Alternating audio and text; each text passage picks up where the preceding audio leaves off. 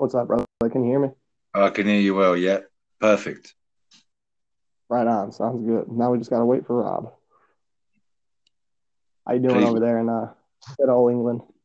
I'm good, brother. How's yourself? Not bad, not bad. Just cracking my first drink of the day. I got a a little bit of a Gatsby soiree to go to later. Me. Oh, Rob, what's going on? What's up, boys? What's up, Rob? All right, can everybody hear everybody? Yep. All right, so the feds aren't cracking in anymore. Sweet. What's up, everybody? Welcome to Wine uh, We're being shut down by the feds, so this might be the, the last you get to hear. We were like 17 minutes into our, our previous recording, and I don't know, shit just went haywire. So we're gonna try this a second time. Uh, Rob, you want to lead us off with your uh, shout outs?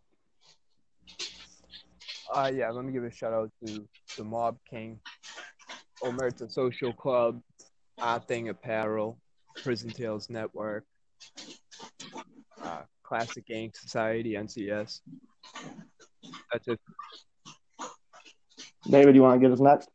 Yeah, I'll go um, give a big shout out to National Crime Syndicate, uh, Mobbed Up Inc. and Dame Dilla, who's just signed, uh, I think, his first deal with Sony Music by the of things over on Instagram. Um, there's also uh, uh, Bad Guy Podcast. Um, yeah, big up Ciro DiPaggio from Mob King. Uh, and we've got Gangster Profiles as well. I nearly forgot those. But also want to give a big shout out to a new contact of mine. He's a former correctional officer uh, over in California who basically whistleblowed on what was known as the Green Wall, uh, a gang of prison guards that were basically creating organized crime behind the walls of prison. But his story is about one man's battle against the system. And I mean, it's an incredible, incredible story. And hopefully, I'm going to get to interview him soon for National Crime Syndicate so everyone will get to hear about it.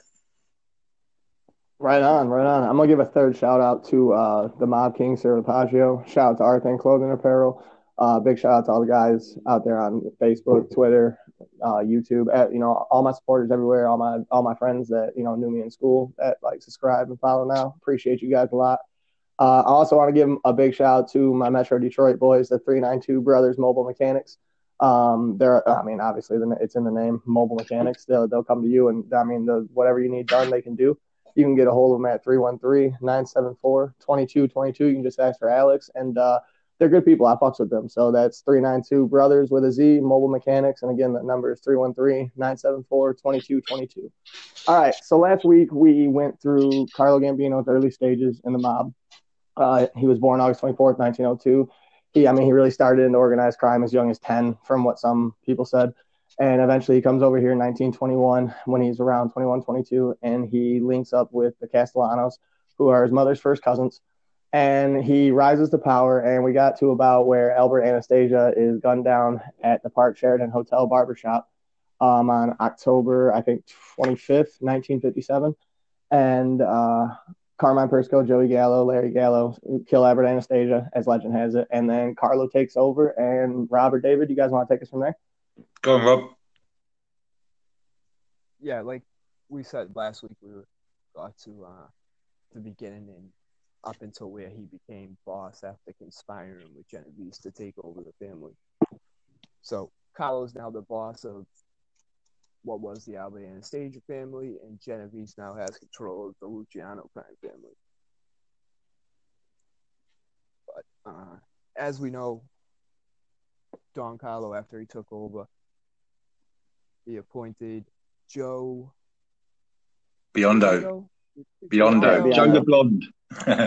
I can't say that right. Yeah, he chose him as his underboss, and uh, as we know, years later, about uh, 1965, Gambino yep. replaced him with Neil Dellacroce. who was initially an Anastasia supporter, uh, which is funny because, like I said, I'm always giving Neil credit for how well he supported the life because I mean he he really did like he didn't like any boss after Anastasia really, but he fell in line. You know what I mean? Like he was like, well, I mean that's that's my boss. That's who I answer to. That's who you know.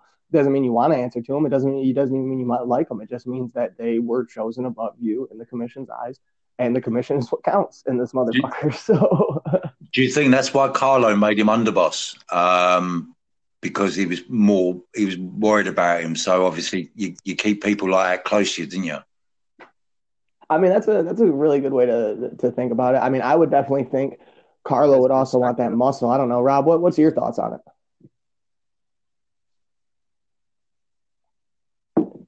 Rob, did we lose you again? Like, um, he knew Dellacroce had. Rob, you gotta find somewhere else to sit, bro. We're not we're not getting you You out. You're coming in and you're coming in and out. I'm not gonna shut off the recording. It is what it Oh. You fucking you'll listen through it. I think You Rob's know there you'll listen anyway. through it. What's up? Yeah, I can hear you now. yep, perfect.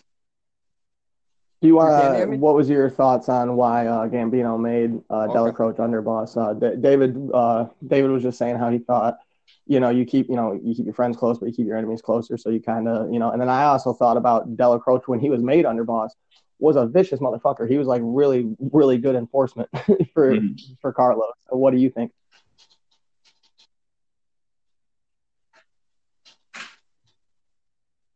Yeah, I think it was, you know, the respect that he had from everybody. So that's one of the reasons Kyle probably appointed him. Um, you know, like you said, Yeah. No, it was really smart. I- I don't know what it is, but I mean, it was a Very great smart. choice. In my Do you guys think that if uh, if he'd have kept Joe Bonanno uh, as his underboss, and then still passed away when he passed away, and had Joe the Blonde lived, do you think it would have went to him, or do you think he would have been passed up too for Castellano? How do you guys feel about that? Let's get let's get a little hypothetical with it. Well, I, I, uh, when uh, Castellano was made boss, uh, Dellacroce was in prison anyway. He was in prison doing, a, I think, serving twelve months for uh, tax evasion fraud or something, or sorry, tax evasion. So, but on the build-up, 1971, 1972, 1973, he was very much under the spotlight of the INS. So, would he have been the choice to have been boss with that much heat on him, I don't know. And perhaps that's why he was overlooked, so to speak, and the job went to Castellano for real rather than rather than Dellacroce. That that's how I see it.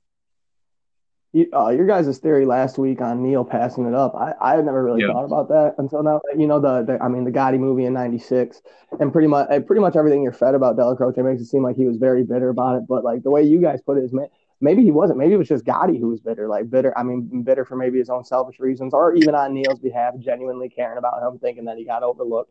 But maybe Neil is like, no, I'm good. You know what I mean? Like, look at this life right now. Look at all the bosses. Where are they? They're all in the fucking the news every night. That's Mm. all you see is the bosses. They they. I mean, like he. I mean, he he knew. I think Neil knew the future really well for organized crime. I don't think he liked it, but I think he accepted it because, like you you were saying too in our last recording, is uh, our Rob was saying that there's recordings of him trying to cool Gotti down on his deathbed. You were saying that, right, Rob? That like he like Gotti was talking about taking over, and he's Neil Dellacroce is dying and telling Gotti not to. Yeah. Yeah, anybody that anybody that came in to um to see Neil pay their respects, they You were need to send me that link. I don't know if I've ever heard those particular his tapes. bedroom, I believe it was. That'd be a good look. What's up? Yeah, oh, I'm sure act- I've seen those then, but is there like a, a know, a long series of tapes? Because you know those documentaries documentaries, they they pick and choose. I mean, they do a great job. Don't get me wrong, but it's sometimes I feel like they take because they they'll take things out of order and they'll play them out of order. And I feel like if you don't dig into it like we do, you you get kind of a different image of you know. Yeah. I don't think I don't think I ever heard the actual uh recordings, but on um the episode of FBI Files when they talk Okay. about it, Yeah. um they kind of they reenacted, I believe. They probably play some of it while reenacting it. I mean, that's just how you make one of of those it. things, I'd which we'll we'll make that. one soon, boys. Don't worry, Dave. Don't worry, we'll come to you. We know you're not allowed in America. Stupid rule. It's all, it's a, it's a really dumb rule. I don't like it. I don't care for it. I mean, We used to it's- send our criminals there. Long time Yes. ago, obviously. No, now we ship them to you, bro. Now we're like, you can go to Exactly. England. I, I would settle in all right over there. It's gorgeous over there. So, what are your views on um, Dellacroce then, Rob? What do you think that uh, he was overlooked for that job, or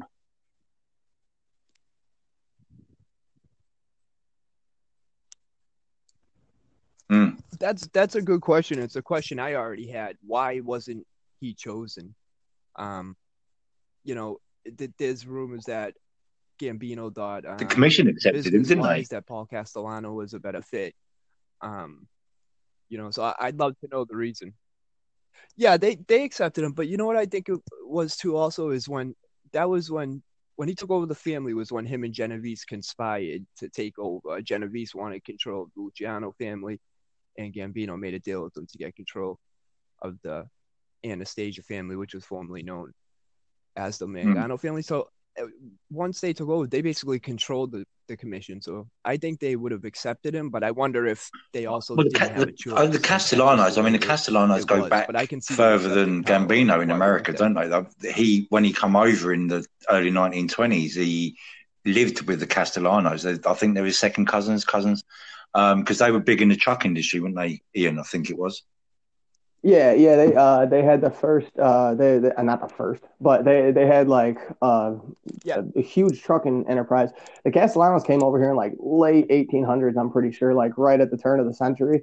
So by the time Carlo gets here in 1921, 1922, I mean they're fucking set up already. They got Mm. they got a trucking corporation. I mean they're they're doing good. They're making like legitimate money, but the also I mean when you run a trucking corporation, you can truck whatever. But they were big in around. Sicily as well, weren't they? The Castellanos. They were quite they they were quite a big family in Sicily as well. Um, and obviously, hence why um, Carlo was uh, a real man of honour at such an early age at nineteen. So, I mean, we're not talking about a family that's appeared from nowhere. We're talking about a family that's got culture and history of La Cosa Nostra, let alone Cosa, uh, sorry, Cosa Nostra, let alone La Cosa Nostra in America. Um, so, for me, I, I, I'm not sure. I don't know. Would was it something that was prearranged when Gambino come over back in the 1920s, and that there was a plan for Gambino to take over? That's something I'd be interested to hear from you, Rob. If you think that when Gambino come over, he come over. Not, I mean, obviously the mafia didn't exist as such then, but he come over with a view of being boss, being in control of whatever was here.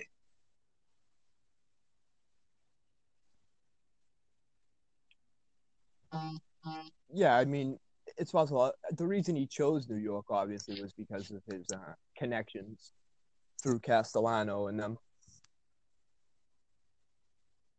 But when, Hmm. uh, you know, he was Yeah, he was doing hits by in- 16, 17 uh, for like well-known, well-known, high-ranking uh, organized crime members of Cosa Nostra in in Sicily. He was, uh, yeah, he was he was their go-to boy, man. He was like Carlo. Carlo here, he gets like this image of being super calm and super, and he always was kind of super calm, had a kind of calm demeanor about him. But I mean, he he probably had a half a dozen bodies, dozen bodies before he stepped foot off a boat into Virginia. I would say, I would bet, with the way Sicily handles their business, shit, Mm. probably two dozen. And I think as well, I, I think that um, the ruthlessness of the man, Carlo Gambino, how ruthless he was, is no better evidence than setting up, not setting up, but getting in bed with Vito Genovese to take out Anastasia and for Vito to take over the Luciano family.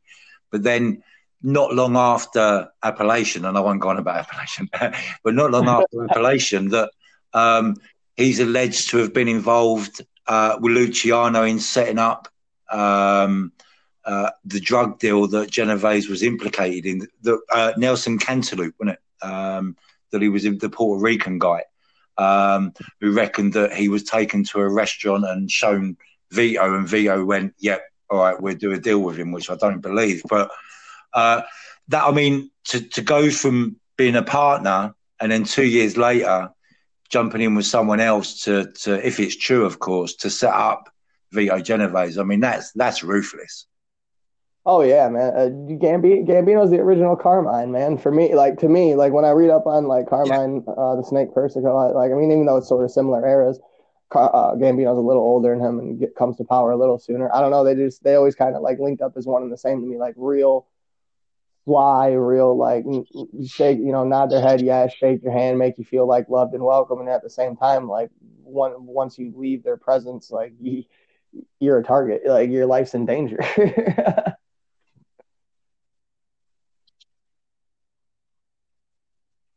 Yeah, I think maybe uh, one of the reasons Gambino turned on him was because That too. That could be true. That's very true. That's a good point. Appalachia Appalachian meeting. Yeah, so, um, I, I, I, suppose it, it, depends on what way you look at Apalachin itself, um, and and, and what view you take of it, whether it was um, down to Vito. I mean, as, but it is. I mean, it is. It, it's kind of fact that Vito was going to have it in Chicago until um, uh, Mag- Mag- Magaddino suggested to have it in, in, in Buffalo. So uh, it does seem a bit strange that that would have been selected considering what went on the year before and the following investigations that Edgar Croswell was even gave evidence against the, the, the case in the case against the four police officers sent down to, to bribe out Carmine Galante. So for me, I mean, all of that kind of history makes Apalachin the worst place ever to hold a meeting of that size. And surely someone would have known. And for me, was it convenient or inconvenient uh, for for Vito? That's that's uh, that's the way I see it. That's the way I see it. But, to you by David Rexpire, the true story of Apalachin.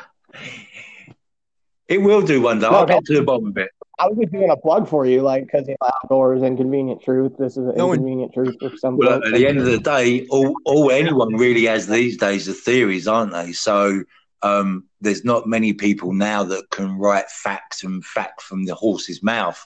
Um, a lot of it now has to rely on the research that's available, uh, and even those that are kind of uh, uncovering themselves, it seems, from WITSEC uh, and selling their stories to the highest bidder. Uh, I mean, who are we to believe them as well? Do you know what I mean? No, that they're uh, they're some of the last. Sorry, Rob. Go ahead. Yeah,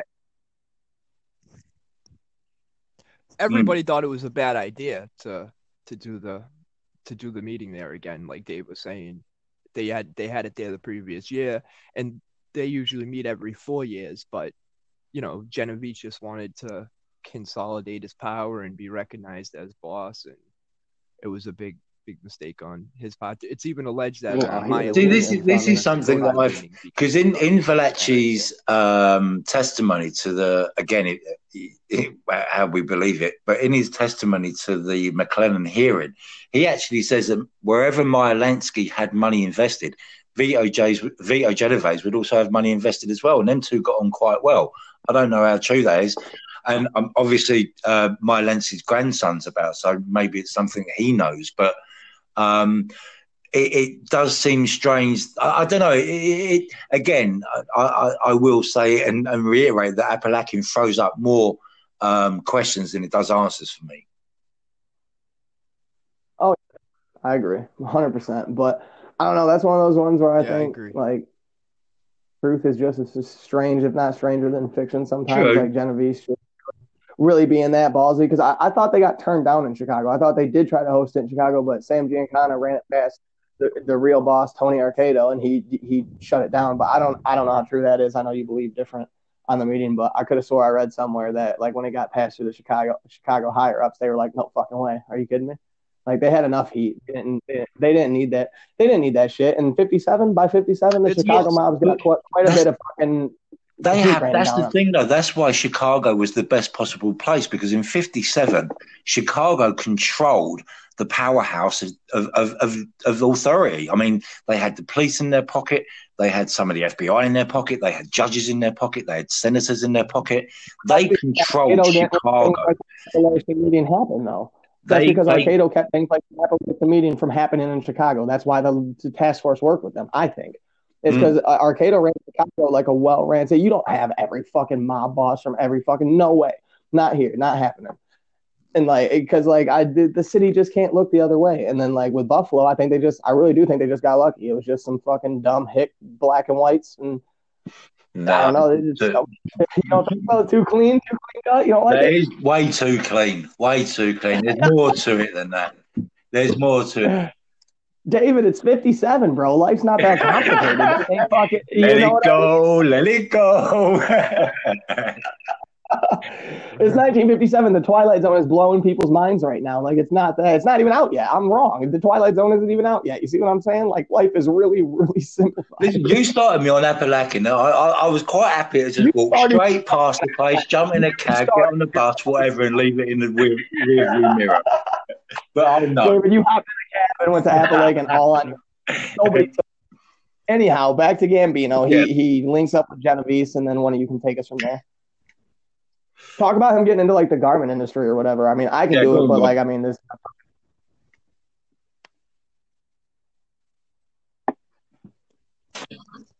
well, it, you know, one of the ways he got into the garment industry, if he wasn't in it already, was when he uh, arranged Yeah, the marriage between his daughter and uh, Yeah, his Tommy son. Lucchese's daughter. Oh yeah, that was smart.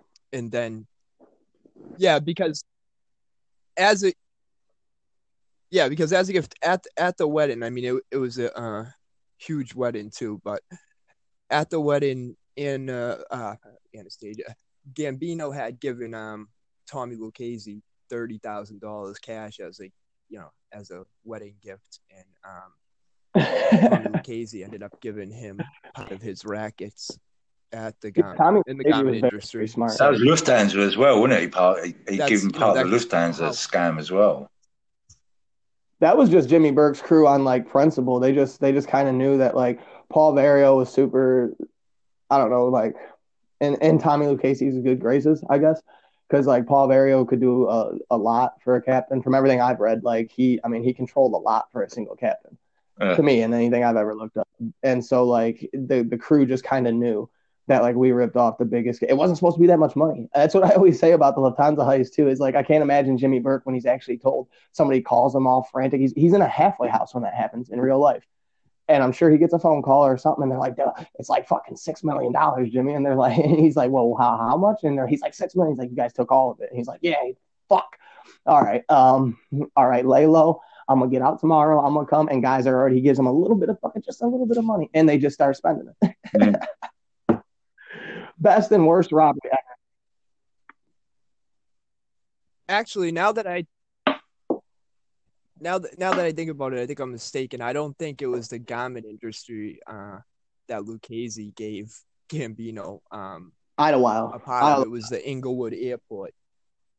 I, So I got no, that one. You're good. Ingle, Inglewood's uh, in South Central yeah. out in LA. It's, I'm uh, it's a real thing. You were just names. it just flipped. I do that shit all the time. I'm always like, yeah, I don't uh, Inglewood Airport, and I'm like, no, it's Idlewild, and it becomes JFK. And uh, But look, Yeah, it wasn't I thought Lucchese was um was in the garment industry anyway, Rob, at that time, and I'm, I No, yeah, he was. He was slightly right. I mean, yeah, because he did pass. Because that's Yeah, because you had he- uh, he bananas were there, was. weren't they? And you why- had um. Well, I mean, they, they virtually they, they were all in the garment industry at one stage, weren't they? Apart from Genovese, I think. But um, yeah, I think. Sorry, mate. Go on. Yeah, that's. Oh, I said that's why I um was thinking it was the Well, when garment they industry because but they put their shares together. Rob is what they did. Basically, yeah, they grew, that's how it grew so quick, didn't it? Because they got to, and then and then obviously the Colombos, um, after Colombo um, went to the commission about um, taking out Gambino and Lucchese, uh, obviously he he would have been in with them as well. And I think Colombo's had quite a, a, a hefty lump of the garment industry as well, didn't they?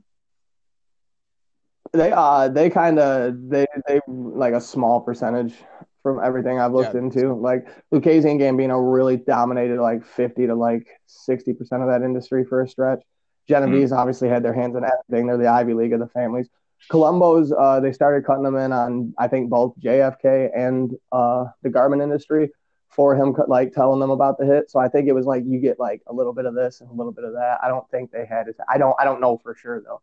But just from everything I've read, and I'm more of a Gambino Lucchese family like historian guy. Like I don't know as much on the Colombo, so I can't say. But everything's kind of written from a, a biased standpoint. Everything's written from the guys who lived the life in that family. So they're always going to build that family up. It's kind of really hard to tell. But I do believe that uh, Lucchese and Gambino really were holding down the I- Idlewild airport hijackings and uh, and the garment industry for, I mean, I, I'd say at least a decade together.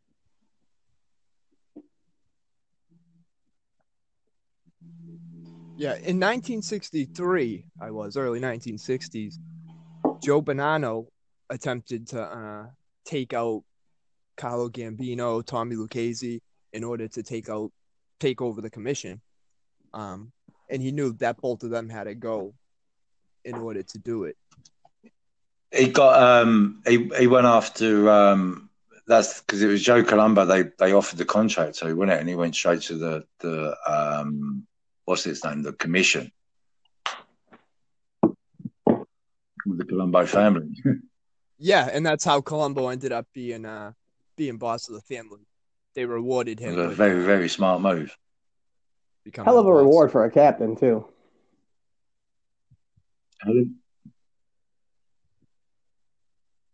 Yeah, I wonder if it wasn't for that, I- if I- I think he could've. would have pulled it off or not. See, I don't think Banana he, he lost respect quite early on, really, didn't he? I Possibly, think. Um, I, I'm not sure why as much, but um, he he I don't know. He just seems to be the also ran Joe Banana. Whenever you think of Joe Banana, I just see him on the outs, outs outside of the, the main guys. It's just I don't know. Just I can never take him serious. No, he's a he's a clown to me as well. Like, my ex used to say like the Bonanno family were just like the like the fuck up child. Like let's say the five family were like a group of children that a couple had. The Yeah. Bonannos are just the, the They were the ups, run. You know what I mean? yeah, they were the one, one always getting caught for their shit. All the kids were bad seeds. You know? I'm not the bananas again. Yeah. Oh, but oh, Bonannos are in trouble again. Oh, big fucking surprise. Oh, the Bonannos have what? The Feds after them? Big fucking surprise. Oh, the Bonannos have a Fed working for them. Big fucking surprise. That's uh, but that's where I think he could have pulled it off though, because you're talking. All right, so we're talking the era where like Sonny Red Indelicato's young, he's coming up. Uh, Sonny Black, uh, Nepaladian or whatever his name is, he's young, he's coming up. Joe, uh, Joe Mazzaria, he's he's young, he's coming out. You got a bunch of shooters out there. I mean, like the, the one thing I'll give Bonannos is they got some fucking hitters, man. Like there, there's no, there is no like they have some of the bloodiest hits ever done. I mean, think of think of the hit from that's depicted in Donnie Brasco the three capo murder that's a massacre that's a that's a technical massacre if three people die it's considered a massacre Yep. So i mean they got that they got i mean the carmine galante hit everybody was partnered up with but you got to give that to the bananos having the final say in it i mean it, they, it was their boss you know what i mean so they get the final say in that one and i don't i don't know if anybody's had more bullets pumped into them than carmine galante there was no love lost for that so i mean Oh no, that was bad, wasn't it? That one. that was bro that was a Then problem having said there. that, we, we, we say the bananas, but a part of the banana is one of the, the families, one of the best families I think that was out there, and that's Rizzutos from from Yeah. uh, Canada. And I yeah, you, Rizzo- you Rizzo- powerhouse. you're very much as well, Robin. You with with the Rizzutos. I mean, I think those are great. Again, when I'm not, I'm not glorifying what they did. I'm talking about in the basis of organised crime. If there was an organised crime league table, that I would put the Rizzuto family quite high up. The fact that they were murdering and they were involved in rackets is neither here nor there. They were a mafia family, and that's what we're talking about. I just don't want people to think I was trying to glorify them then, but they, Yeah, they are very I'm much. I think they're a fantastic family. Fuck it. Fuck it. I'm sick of it. I am glorifying it. You know what? It happened, and there's nothing you can do but kind of embrace it. Like it, it's amazing that people got this far in life. Like it's it's terrible that it happened, but it, I mean it happened. So like yeah, if you want to say I'm glorifying it, yeah, I, I probably am in in some context. But like it's just because I'm so like fascinated that a bunch of criminals can get together and be like, hey, we're gonna pull this off, guys. I tell you, Mhm. some of us aren't gonna make it. A lot of us aren't gonna make it. Uh, we're all either gonna end up dead in prison or turning rat. I'm talking to you, Henry. And like, and I, but I mean, but we're gonna make crazy amounts of money while doing it. Because think about it, the Rizzutos. When you talk about the Rizzutos, controlling biker gangs isn't easy. Like, I, I didn't come up around organized crime, but like, I, I do know a, a handful of bikers, and they're a wild bunch, man. They don't like to Mm. be told what to do.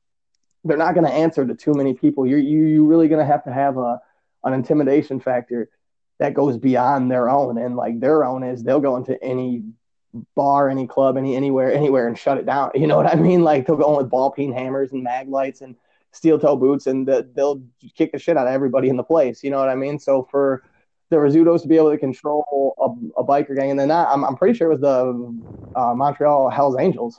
It wasn't even just any biker gang. It's like in the the Blue Bloods series, it's the, just depicted as like just some random Bad biker, Blood. and they don't. really Yeah, uh, Bad Blood. Thank you, David Brilliant they don't program.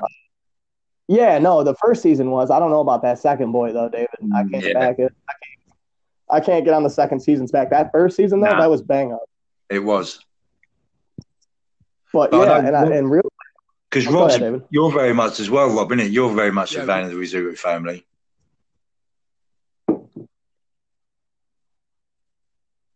Yeah, I, I'm a big fan of the Rizzuto family Hmm. and, the, and the way they did things. I mean, they were literally a billion dollar business, and a lot of But they were- Canada. Well, like they were de- they were dealing. we do- You, you mentioned the Hell's Angels, Ian, but it's like they were dealing with street gangs. They were they were dealing with cartels from Colombia, from uh, Venezuela, where where his dad was, Nico. Yeah, but they Um, didn't have the cartels on lockdown. I'll never. I can never say that for the mafia. Nobody, no mob family anywhere ever had the cartel family they worked with on lockdown. If shit, if shit went south, cartels would definitely send shooters to whatever borough, whatever stretch, whatever they Cleveland, were Kansas business City. though. They- think it- but it, but they did good business together. Yes. Yeah, and that's what it comes down to. If you made money, that's what it comes down to at the end of the day. But the Rizzutos sort of kept the Hells Angels under control. as well. I mean, I'm sorry, Rob, but like I really got Well, I got a rant about this one because like they kept them like they they kept like the Rizzutos would keep the Hells Angels Good. from like wiling out too hard in Montreal itself. Like they would go they would go to Quebec, they would go to fucking Toronto, they would go wherever they wanted the Montreal faction, and they would I mean they would do what they do. They're Hells Angels, but like in Montreal, it, it kept them sort of polite, if you will, and that's that's sort of a, a big feat, you know, for a mob family to be like, hey, keep it civil. Where you like, norm, mo- most of the time, a biker's not going to hear anything from anybody, you know, like Mm. keep it civil. I'll show you civil. You get hit with a fucking ball peen hammer, bro. You go down right there, you know. I mean, and a lot of them, a lot of them are okay guys too. Don't get me wrong. Like, I'm not like I'm not knocking bikers. Like, they're the same guys that like if you come up in their community, like they'll fix your sink for you. They'll fucking oh your your engine you having trouble with your car like oh let me get up under there and see what it is. But Yeah. i- if you're just like, something that doesn't matter to them, if you're in their way, if you're whatever, if you're like something that they got to get past, they'll get past you. But they couldn't get past the Rizzutos, and that's I mean that I mean that says a lot for me because like I mean think okay Philly for example, the Pagans Motorcycle Club actually. Uh, I forget his name. I think it's J- Jimmy something. He was a Pagans motorcycle enforcer, and he shot two of Nicky Scarfo's guys who said that he was going to have to pay tax to the mafia for running ice in Philly.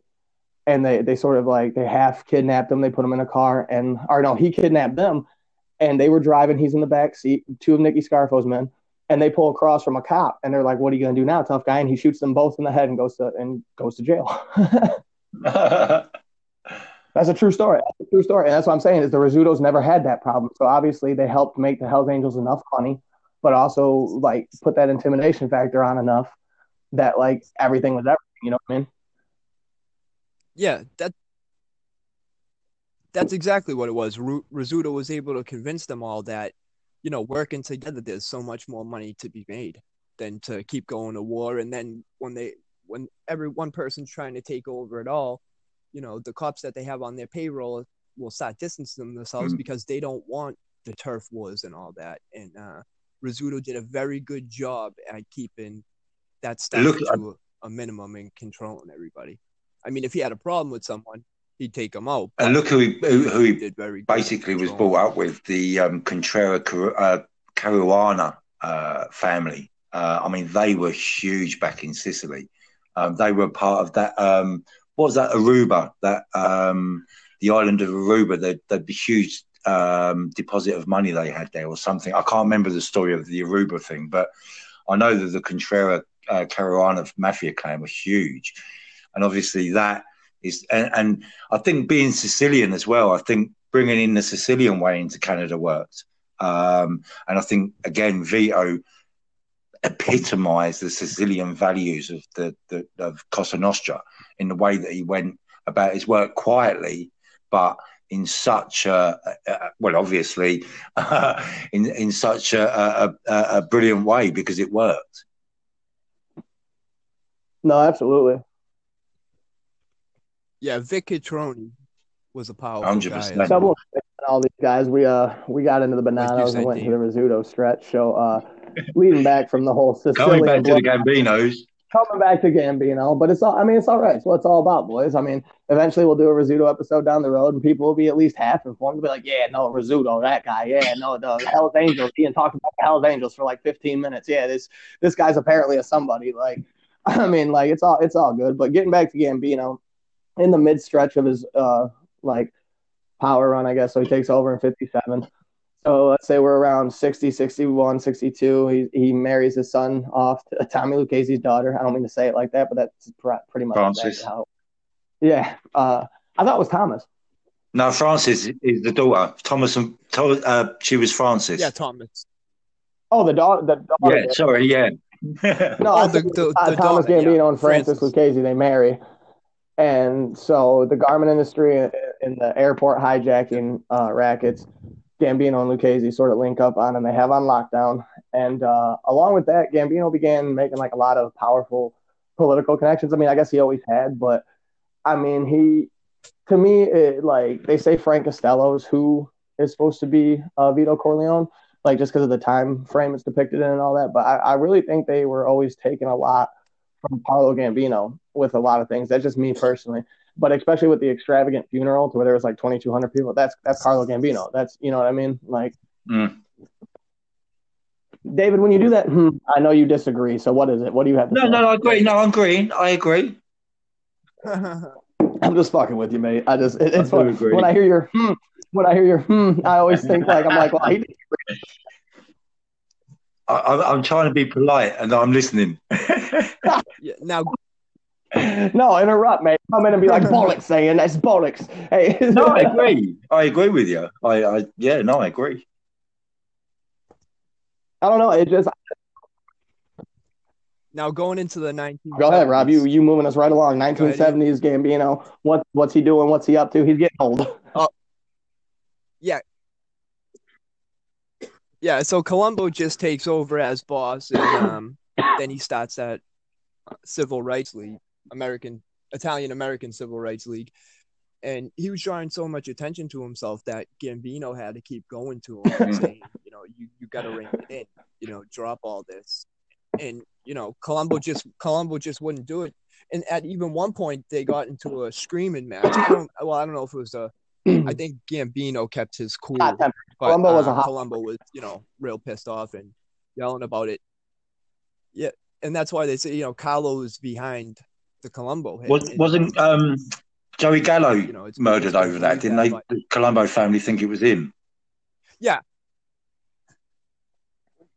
Yeah, they believe it. I, they thought it was him, and I think I don't know if it was um because a lot of people do think it was Carlo that set up the hit on him, but then we we know Joey Gallo also on him dead, so we don't know if Joey Gallo maybe struck first before Gambino could make his move and um things. But the I feel like Carlo approached Joey Gallo. I mean, maybe not quite that simple. Neil Dellacroce or uh, you know Charlie Wagons or or somebody who would be in Gambino's like favored clan to approach Joey Gallo, approach Joey Gallo about that. And I don't know if it was like, I think it was kind of done with the whole like, hey, this doesn't come from the the commission, but this comes from Carlo.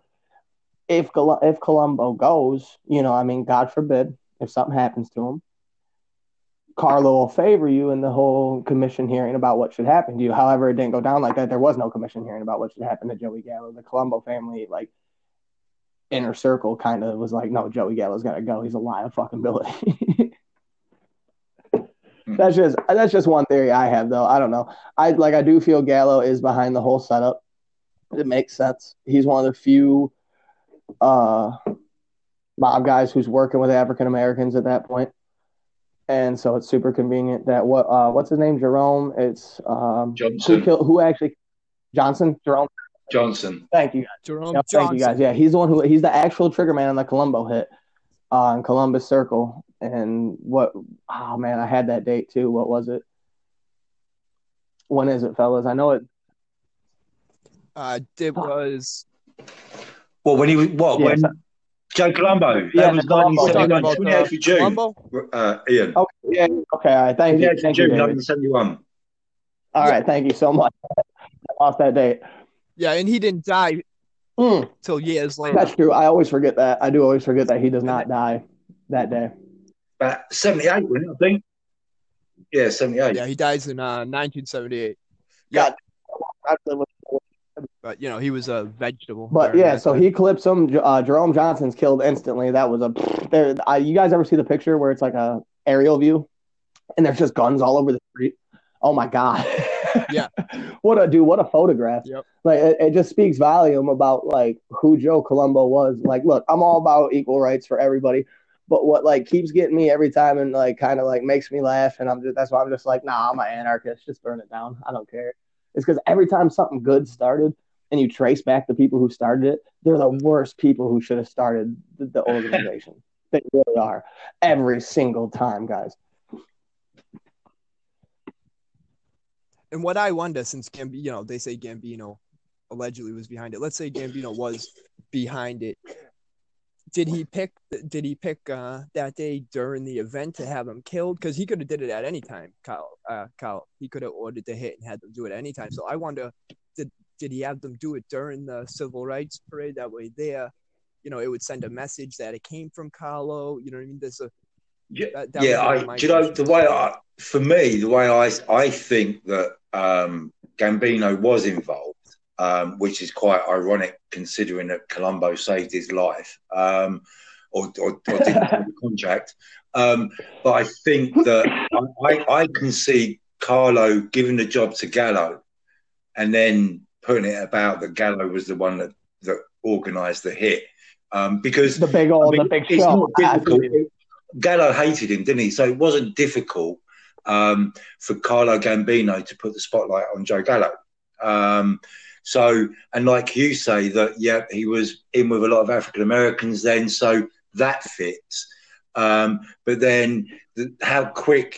Uh, I don't know. I just think that again, it, it was. It shows the planning and the ruefulness of Carlo Gambino that um, he enabled because Gallo was dangerous. He was a dangerous person to have around. So why not use someone that's quite dangerous to take out someone that you need taken out, and then put it around it was him, and the next thing you know, you've killed two birds with one stone. that is something Yeah. Gambino Oh, yeah. would do. You know what I mean? As we as we all know, I was a do good feel the strategist. Columbus Circle bit, though. My personal opinion, I think that's Joey Gallo. I think that's Gallo's. ah, How do you want to say it? Brazenness, his his brazenness and his hatred towards uh, Joey Gallo's. Why not kill him at his peak? He's at his peak. This is his thing. This is his, this is the thing that he's most proud of. Joe Colombo, I will give it to him. He was more proud of that Italian American Civil Rights League than he was of being a mob boss. I can give him that. too much heat, though, it? It was way too much heat. It's way too much. Way You're too a much mob boss. You're a, fuck- you're a mob boss, dude. You got you got to rein it in at some point. Like like it's cool. It's cool. You set up, put some people in charge of it who are legitimate. They're they're carpenters. They're garbage men. They're whatever they are. They're legitimate guys. Like you can't sit on that board forever. You gotta you gotta give it to somebody legitimate. He didn't want to do that because like I forget where I read somewhere that Carlo even approached him about like I don't even care about the league. I don't even care about the rally. You got to quit being the face of this fucking thing. Mm. Like that that's a big thing of what it was is like keep the league. I don't give a fuck about that, Joe. Like I don't care about that. What I care about is you're in front of cameras 24/7 making us look bad. You're out here just flapping your gums, talking shit, pro- picketing FBI buildings. Like what are you doing? What are what are you doing, Joe? Like but I think the Columbus Circle bit was Joey Gallo's sort of attempt to prove because I think he Who's thought that? if It's all Well, theory. yeah, it's all theory. It's all theory. It probably goes down way different than this. But for me, it's like the Paul Castellano hit. Why do you do something? Why why do you whack a boss in broad daylight like that? It's to let you know somebody's about to be the new boss. So Yeah. when when Joey Gallo gets the nod from Carlo Gambino, he thinks, "Oh, this is my time. I'm gonna whack Joe, and Carlo's gonna give me the nod at the commission meeting. I'm gonna be the next boss. So I, I- it's got to be a spectacle. It's got to be a sight. People got to talk What about the nod he was expecting, though, was it from Carlo? No, it wasn't the nod. Carlo was Didn't like, he- "Go ahead, do that. It's fine." Innit? Take him out now. It was Gallo. Let's take him out. You got the commission's permission because at the end of the day, Gambino was the commission, wasn't he? he was. I mean, he could have, but I also think Carlo would have went there and snaked him. I think he'd have went to the commission meeting and been like, "Look, I told him if God forbid something happened to Joey, he could he could take over. I like the kid's brazenness. I didn't say go mm-hmm. kill Joe. I never once sent the message that you take out Colombo. I don't know what he's talking about. He's crazy. Take him out. Like I really, I really do. I really think Carlo would have went to the meeting and like double backed on him. I would have. Joey Gallo was a fucking psychopath. Whose dog? And I wonder if Gallo really thought he was going to get control of the family. I do. I think he. I think he did, man. Everything I've read about Joey Gallo is like he had that. He had that same thing that Gotti had. He had that brazen like that God complex in his head. That like no, there is no, there is no nothing. Like I, I am the fucking judge, jury, executioner. I am God. Like everything you read about Joey Gallo, that's all. That's all I can see in him anyway. Yeah. I don't think Dave's. I don't think Dave's dog agrees with you though. Kenny seems to though. Somebody Yeah. that down Is that for me. Morgan? Uh, Morgan's in the background. like made it on Reddit and Twitter and Instagram and whatever we're on. Like kicking the dog was a joke before they're like, "Oh, that Ian guy wants them to kick dogs." I don't want you to kick dogs. It was a joke. No, for- yeah, you got to double back and explain that. Like, hey, I was only kidding. That was a joke. If you can hear the nuclear power station in the background, that's the kettle. Honestly, what is it about kettles that during the day they they're like they're fine, but like four o'clock in the morning? I know it's not four o'clock in the morning, but I'm just saying they say, of course they have kettles. Dave, only in America. I don't- know. Have you got kettles? Kettles. Yeah, we got we have them, but like my dad uses them. I've never used a kettle in my life. Oh, I actually. I'm wrong. I used a kettle to make string tea once. So you win. You do win. Ah, cool. that's gonna be off key now, isn't it? well done, Kelly. No, no, it's all it's all good. But uh, no, go on, put the kettle on. Go on, put the kettle on. I don't know. I got. I'll get it down there. Before I get over Cup of tea.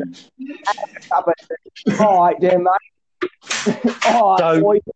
So we think that Gallo was the one that took out Colombo then on the understanding that Carlo Gambino was going to pass him over the, the, the family. I, I mean, I think so. I mean, yeah, I think so. Yeah, keep it as it's possible, Rob. I'll uh, you'll you'll be the voice for reason. I'll side one way. Dave will side the other. Yeah, well, because we, we never know with these things. You know what I mean? No, There's are always so many stories that it's impossible to know. I don't know. I don't know anything about what I'm talking about. Just I've read stuff. I wasn't there. You know what I mean? Like I, I, I can't go and be like, yeah, no, this is absolutely who murdered Albert Anastasia. No, because 1957, my dad's not born yet. You know what I mean? So like, mhm. what do you boys Well- got planned for today? I was going to say what um, I to bring it back kind of with the Gambino, but used by using the Genovese family, um, is um, when Carlo because Carlo Gambino wanted uh, Thomas Eboli to be the front uh, to be the boss of uh, Genovese family, didn't he? When he uh, uh, Vito died, but who is it that took over? Um, Catena for a while, didn't he? Was it Catena? Gerardo. Gerardo. Yep. Yeah, Jerry. Gerardo Catena took over for a while, didn't he? But then he, he How'd got jailed, I think. 69, 70, no, 70 it would have been, wouldn't it? Because Vito died in 69. Yeah, February 69, Vito died. So it'd be 1970, I think. So I mean, made- how did it come out that he that he became boss instead of the other guy? Gen- uh, the Genovese family is probably a weaker family, so like, I mean, I'll, I'm gonna pick your guys' brains on that. Like, how like how is it that he uh sort of like surpassed whoever they they wanted to be boss? How'd that happen? I don't Well, think Gigante there's wanted- many other. Go What was that, Rob? so I was, I was going to No, say cut- the tune wanted Gotti dead, didn't he? Later on. Yeah, the Chin. Yeah, yeah, the Chin wanted to kill Gotti. The Chin, uh, the Chin actually tried to kill Gotti. I thought they Mhm. they enlisted uh, Gas Pipe Lucchese, or not Gaspipe Lucchese. Jesus Christ, Gaspipe Casso. Uh, and he, uh, I mean, allegedly, this is all his 60 Minutes interview, but he's pretty much like a serial killer, so you can only trust his word half. But I thought he said that with the car bomb, what they did was they actually uh, Grand Theft Auto the shit, and they had put a like a IED bomb on a little remote control car, and put it under um, who was it? Was it Frankie DeCicco? Yeah. Yeah, they put it under Frankie DeCicco's car, thinking that Gotti would get in it. Blew it all to hell, and uh, it didn't work like that. I mean, I know they say Casso did it in revenge to having been shot prior to that, but I also, I don't know. I think that hit had a little bit to do with, you know, the whole rivalry bit that was going on Mm. between the Chin and uh, Gotti. Because I mean, any enemy of my enemy is my friend, so I don't see why the Chin wouldn't be like, "Hey, Casso, you're a fucking psychopath. You you want to uh you want to get in on this whacking Gotti thing?" And Casso being like, "Yeah, you know." Like, They also said it may have been, um, you know, because they say Gotti was supposed to be there that day and he was supposed to be the one who died, but maybe Chin did it so, you know, that was the punishment, like some say, and um, Mm. you know, taking out his underboss instead of taking out Gotti. But I guess we'll never know for sure. I mean, that's a good. I mean, that's a good approach. What was it? Al Capone said you send one of mine to the hospital. I send three of yours to the morgue or whatever. Like, whatever it was. Well, that's what that And, cop like- said in that movie. I thought, oh, Yeah. is that is that Eliot Ness? Mm-hmm. Oh no shit! Oh, that's a gangster ass line for a cop. That's my bad. That's my fault. I'm misquoting. Uh, I'm gonna have to live with that for the rest of the day. But uh, but uh, no, that's uh, that's a gangster ass line for a cop. But yeah, none, I mean, nonetheless, though, I mean that statement holds true amongst gangsters, most definitely, more so than cops. I don't, I don't know how a cop said that, but I mean, it is the 1930s and shit. So, but uh, no, for real, cops were just as ruthless back then. They'd leave you in the woods just as quick. They still will. I mean, fuck. that's the biggest. That's the biggest gang there is, isn't it? I mean, really, like when we talk about organized crime and we talk about like, we need to do an episode on like the government because they they got it on lockdown, guys. They really do. There's, um, I'll tell you what. Talking about the chin, mate, um, just brought something to my mind about because I know Rob, you you've kind of uncomfortable with the way that um, the chin kind of lived his life to keep out of court, but then I suppose with Gambino as well because they were going to um, deport him in 1959 and again in 1970, but obviously he had his heart conditions, so therefore they couldn't deport him. I mean. Yeah, he died of condition, his heart in the end, but they were paying doctors sort of throughout the, the 50s, the 60s, and the 70s to convince the FBI that he was he did have a dick, a dicky heart, but it does seem as like he did he overplay that. Do you think um, having that dicky heart, or do you think he really was that ill and that's why they didn't deport him? I don't think I don't think he was that sick. Um, I mean, I mean he was sick, but I don't think he was sick to the point where he couldn't de- be deported. That just he knew Hmm. they wouldn't move him if he, you know, played the high condition card and all that. Raymond Patriarca, boss of the Patriarca crime family of New England, he did the same thing. Uh, every time they came at him, he would, you know, conveniently have a heart attack and have to go to the hospital. And he had a, a nurse or a doctor for a long time that would help him uh, get out of it. She even wrote a book, I believe. Oh, yeah, wow. I, I agree with you though, Rob. Is like with the Chin though, it's different because like faking a heart attack and pissing your pants in public and walking around like a crazy person are, two, Yeah. are two, they're two different like selling points. You know what I mean? Like I can sell a heart attack, I can sell respiratory failure, I can sell, but like I can't walk around and pretend to be like something I'm not. I can't walk around and like jaw jack to myself and fucking wear pajamas and piss myself and then try to be this feared ruthless mob boss. Like no, I, I, I mean. I don't. I the Chin goes in my top five favorite bosses before anybody thinks that like I'm knocking him or dogging him or whatever. He he's definitely. It was genius. It was it was one of the most brilliant moves I've ever seen in organized crime. To Was be, it? to be But he honest got it. He got yeah, but, but like the way the way he played it though was like that. I mean, it was it was brilliant, but it's just Couldn't it's have been easy. really- no, it couldn't have been easy. That had to have been hard as fuck. Like I gotta live with my mother, but I'm married and I have a girlfriend and I run a crime family. I gotta walk around like I'm crazy most of the time. Like they uh they got a lot of bugs on him by bugging cars that he would walk by because he got so good at all I'm saying is he made the feds work. You know what I mean? Yeah, like it, with it him- worked, but like no, he made them work is what I'm saying. Like I love anybody Yeah. who puts the Fed to like a real like like Gotti gave it to him on a silver platter as soon as they could figure out where to put the bug. As soon as he was five, he did a five year stretch. Gotti's got a, like a five year run as boss before the Feds are really like, no, we got him. Like we're gonna, you know, we're gonna put him away forever. Like the Chin's got what, like a fucking 14 year stretch. well, he was hidden. He was hidden for a while, wasn't he, by a few front bosses? I mean, that was um, that Yeah. was one of the Fat smart, Tony and that's why Tony Accardo come through as well, wasn't it? Because he he kept having front bosses as well. Him and uh, Paul, um, uh, Thierry. Paul. Yeah, Paul, yeah, Paul Ricca. Yeah. Paul the Waiter Ricca. Yeah.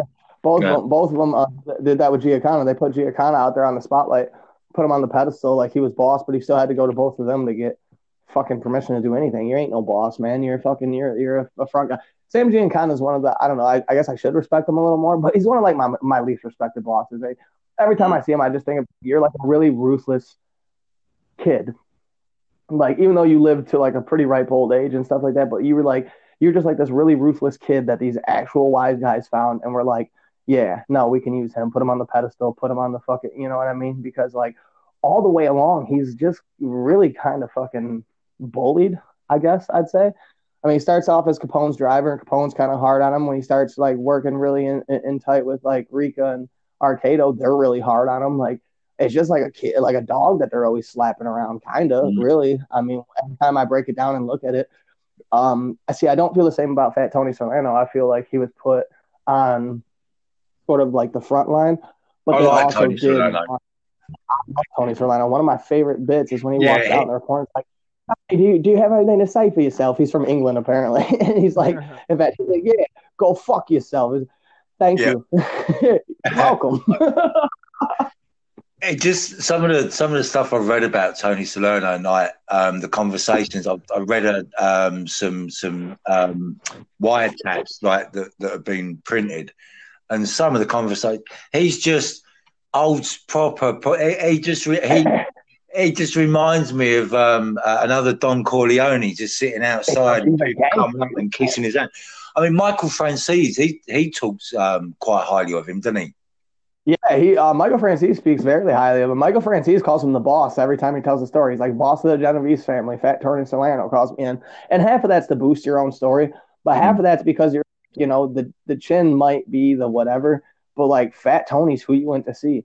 And in my opinion, it, the guy signing my paychecks is my fucking boss. You know, I mean, I've never looked at the owner of the company as as my boss. I've looked at the, the HR department or whoever signing my fucking paychecks. Payroll is my real boss. I got to keep payroll happy, keep my fucking money. You know what I mean? like, and that was yeah. Fat Tony Salerno. He was the payroll of the family. You know, he was.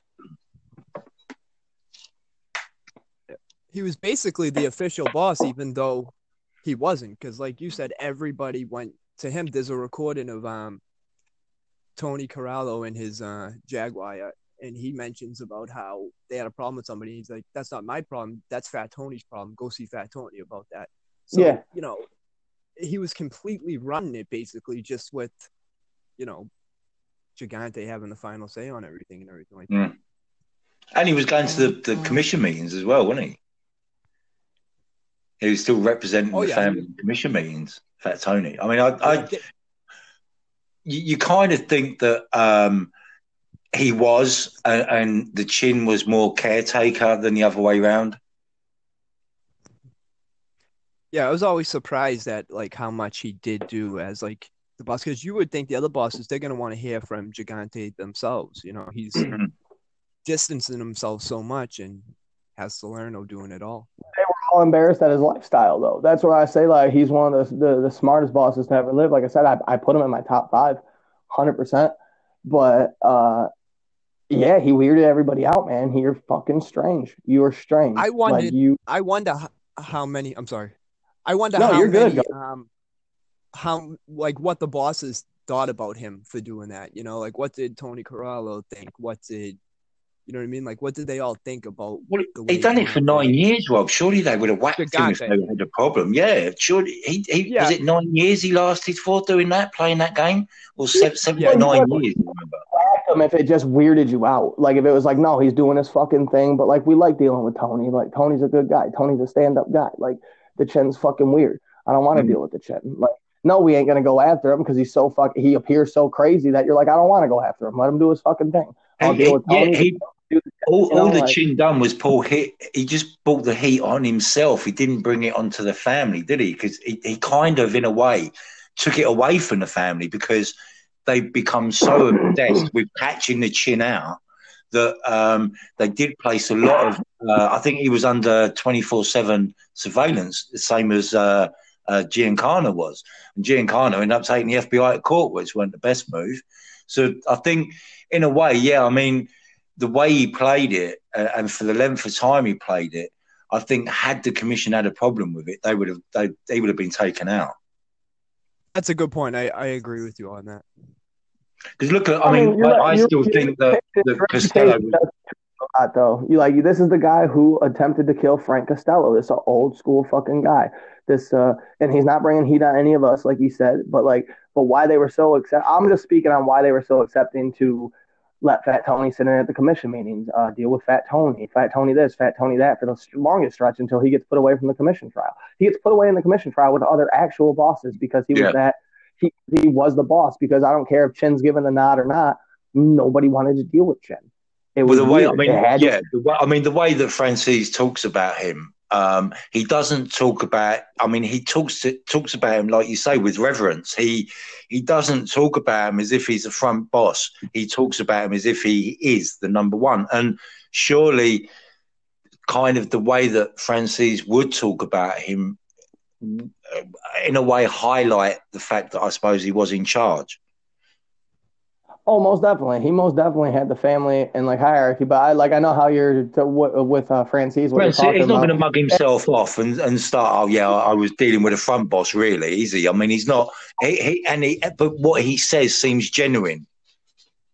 That's what I'm saying. Is he's two bosses' names very highly in that documentary, and uh, he speaks about Carmine the Snake, even though he's like they didn't call him the Snake for no reason. He was a snake. He still speaks on him like you you didn't want to cross him. He speaks on Fat Tony Salerno like he was a stand up guy. He speaks on the Chin kind of with like a I wouldn't fuck with him, but like I didn't really view him as the boss. You know what I mean? Like I don't like. I mean, yeah, sure, the title dictates like what the job is, but like I deal with Fat Tony. Fat Tony deals with everybody in your family. Fat Tony. the Rob. no, Rob, go ahead, get in, get in, say what you got to say. Well, with with um Salerno, it's alleged that he was uh Genovese's underboss at one point. Yeah. So Gigante wasn't even really underboss at that point. So I don't know if that was he had him there as you know Gigante was the underboss and he made it look like you know Salerno was. I don't know. I don't know how they did it. See how fascinating this world is. yeah, so there's so many questions about behind um, you know, Gigante's rule as boss. I mean, you're well, um, where you are, Rob, in Boston. I mean, the Patriarca family that that um, they were quite a kind of, I suppose, laid back, low profile family as well, wouldn't they? Yeah, they were. They were pretty low back, especially when uh, Patriarca was alive and in charge it changed a lot after his death. His son took over, and uh, I don't know. It just clearly wasn't the same. Well, the the Irish mobs always seem to be like Boston's like pinnacle, like what they want to talk about when they come to Boston. You know what I mean? Yeah, they were just as well known as uh, the Italian mob. Weren't you connected yeah, yeah, on yeah, both sides, Rob? What's that? Didn't you have connections on both sides? Yeah, I have a um one of my uncles uh was with the Patriarca family, but not too much is known about him, so don't have too much details. And um that's what you want, isn't it? yeah, yeah, yeah. I guess. And then on my mother's side, my uncle uh, William Wynn was a high-ranking member of the Winter Hill Gang. He was one of the original eight, along with uh, James Buddy McLean and all those guys. And he wow, was actually okay. the one that was the uh, go between the, you know, Irish mob and the Italian mob in those days. That motherfuckers ransacked the ports, man, in South Boston with uh, trucks and shit. Like it, it was like another. Uh, it doesn't get talked about as much, but with like uh, how Idlewild was or JFK Airport or whatever. Like the Irish mob did that with uh, the South Boston ports, I believe, just like just as frequently, just as often, two trucks, three trucks a day. You know what I mean? Like and can always bounce back between um, the Boston faction and uh, the Rhode Island faction. It was uh, Jerry Angiulo was in jail and he tried to take control of the family before uh, Patriarca's son got control. But since he was in jail, I don't know if he didn't have, you know, enough influence, enough power, and enough men behind him. But some others, like uh, J.R. Russo, he backed Raymond Patriarca Jr. to be boss. Hell yeah. Well, speaking of uh, people who held Boss Supreme until their death, uh, we're going to wrap up the Carlo Gambino part two story. I mean, he pretty much like it insifted himself into the mob so deep that he, I mean, he was never going to be taken off his pedestal. He uh, he would live until his dying days, where he would die on October 15th, in 1976. Uh, and where was it, Rob? Long Island. Yeah, he was at his uh, vacation home in Long Island. Watching a Yankees game, correct? Yeah, I believe he was in bed or he was uh He was on in the the living room in his was on the recliner. Yeah. Okay. So yeah, Yeah, no, he. I, I got Carlos death on lockdown because like I love how like peacefully he got to go out. like that's that's where I'll say I'll glorify it a little bit because like man, if you if you can live that life and only ever serve 22 hard months, and you just die on your couch watching watching a Yankees game from I, I don't know, I think it was a heart attack or something like that. And yeah, heart attack. Not many people go out like that. no, no, no, almost Castellano didn't get to go out like that. It'll be it'll be like 14 years and Castellano's gonna get gunned down outside a steakhouse. And I, considering the guy that Carlo Gambino was and how quiet he was, I think the strength of his relationship with Lucky Luciano um, can be seen in respect of Carlo Gambino reading the eulogy at his funeral when they flew the body back from Naples. I did not know he did that actually. Yeah, he read the Yeah. uh, he read the eulogy because um, I've actually got um, Luciano somewhere. I've got the video, Luciano's video, uh, the Luciano's funeral in Naples, but they they got permission to bring his body back to New York, and um, I think he's buried St John's Cemetery, is it? Um, and Gambino uh, read the eulogy at his funeral. And that, that goes to show you the strength of the friendship between them two. Because as I say, Carlo Gambino was a very quiet man. Oh yeah, he was. Uh, what what did he say? The what's the fox and the lion bit? What is it? It had to be like a fox and a lion. Yeah. Yeah, where he's like uh, he like he explains it too, how like uh, a fox like stalks their prey or something, and a lion. He was. I mean, he was just a genius for like as far as like organized crime goes and all that. He's definitely my favorite boss. I'm definitely gonna get the match and mug shot Vincent Apra style on my left inner calf, and we're gonna get a cult going. but uh, but it's been fun, boys. You guys got any last shout outs you want to give? I, I gotta start getting ready for this uh, end of summer party. I apologize, but we we've done an hour and six, so we we've done our jobs, boys. But uh, any last things you want to say? No, I'm good, but we apologize for the uh our equipment. Technical difficulties. Yes. technical difficulties like a motherfucker. The feds, y'all. The feds are trying to shut down my show, and they're probably going to do it because they're the feds. So big shout out to them. Big shout out to the feds. Yep. I think it's Big. MI5 that's doing it. Special branch.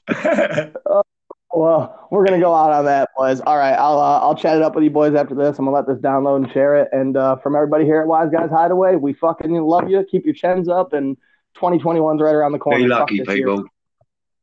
Hell yeah. Later, everyone.